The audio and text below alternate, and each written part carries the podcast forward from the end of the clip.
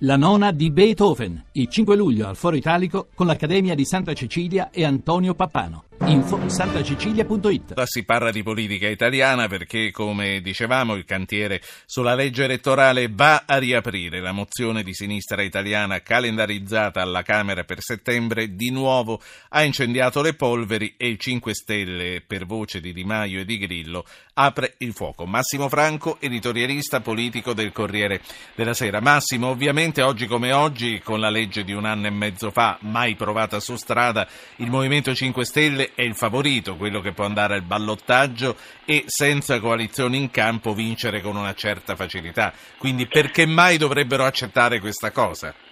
No, ma di fatti non credo che l'accettino, anche se poi in fondo credo che sia abbastanza diffusa la sensazione che la legge dell'Italicum così com'è è un'incognita per tutti. Il problema non sono soltanto però le alleanze del Movimento 5 Stelle, credo che quello che sta avvenendo fuori è qualcosa di più preoccupante, e cioè che ci sono problemi di alleanze anche per eh, il Partito Democratico.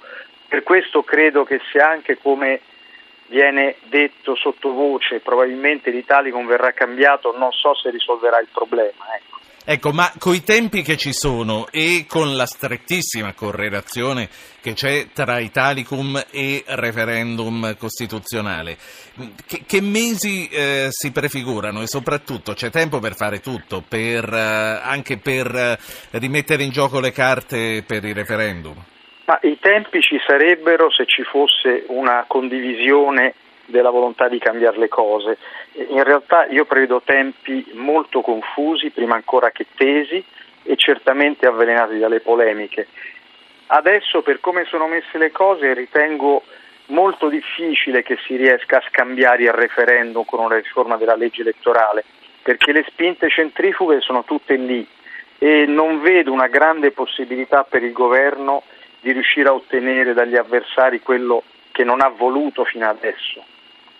Certo, senti, stavi parlando anche di problemi dentro alla coalizione eh, che forse sono più gravi per il PD eh, di quelli che possono essere i problemi con le opposizioni. Alfano che cosa farà?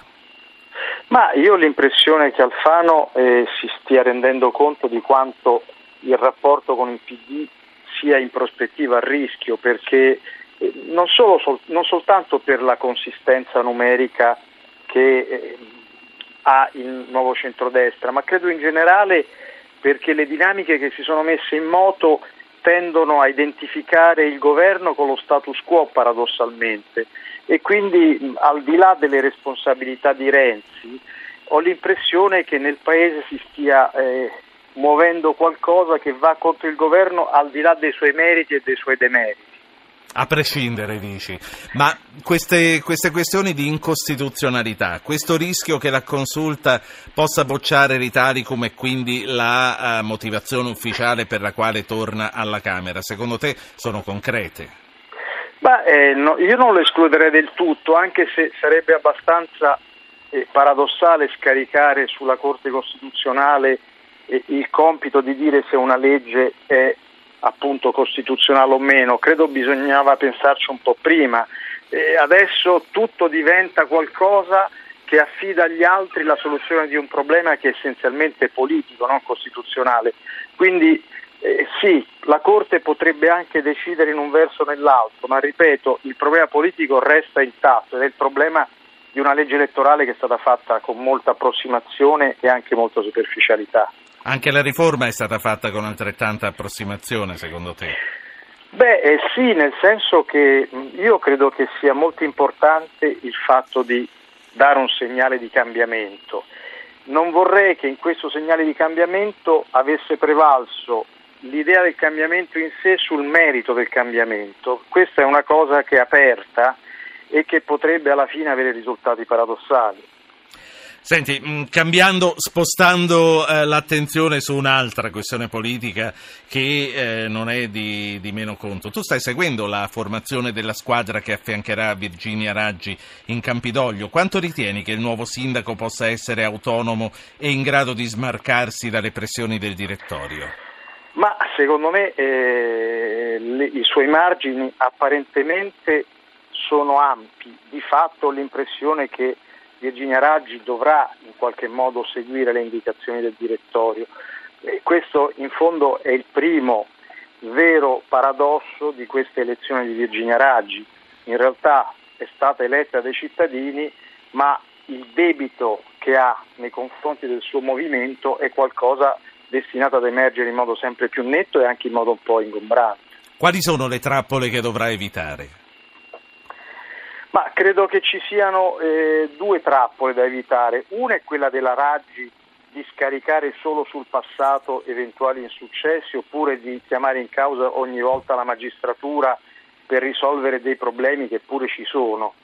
L'altro secondo me può essere un errore, una trappola che commette il governo, e cioè di affamare tra virgolette i comuni come quello di Roma nei quali hanno vinto i 5 Stelle per in qualche modo dimostrare che non sono capaci. Allora, i 5 Stelle dimostrino che sono capaci senza scaricare le colpe sugli altri, ma anche il governo non fornisca alibi. Ecco. C'è un ascoltatore, eh, poi, poi, ti saluto. Jacopo da Padova, buonasera. Buonasera, buonasera. Io volevo intervenire sul discorso di legge elettorale, tutti questi uh, arruffamenti che sta facendo il governo cercando di rimediare in corsa a cose fatte male è un, eh, in generale mi sembra che sia un, eh, uno specchio di una politica che ha perso completamente il contatto con quelle che sono le reali necessità della gente di cui dovrebbe essere al servizio e che cerca in ogni caso di eh, tenersi quelli che sono privilegi, poteri, poterini, amicizie, eccetera. E non solo in Italia, anche in Europa, perché si parlava prima del Brexit. Però alla fine eh, gli inglesi hanno detto no a un certo tipo di Europa, non all'Europa, hanno detto no a un'Europa che non è un'Europa di persone, ma è un'Europa di banche, di finanziarie, ma non, non c'entra niente con, le, sì. con, quello che doveva essere la comunità. Grazie europea. Jacopo. Massimo Franco, è ingeneroso accusare eh, chi governa l'Italia, chi governa l'Europa di non occuparsi dei problemi della gente. Tutto sommato non solo la riforma costituzionale e elettorale, questo governo ha fatto la riforma del lavoro, della scuola, molte altre riforme. È ingeneroso, ma eh, bisogna tenerne conto perché se questa è la percezione e comunque sia il governo deve sapere che se non si comporta diversamente i rischi che corre il Paese sono forti.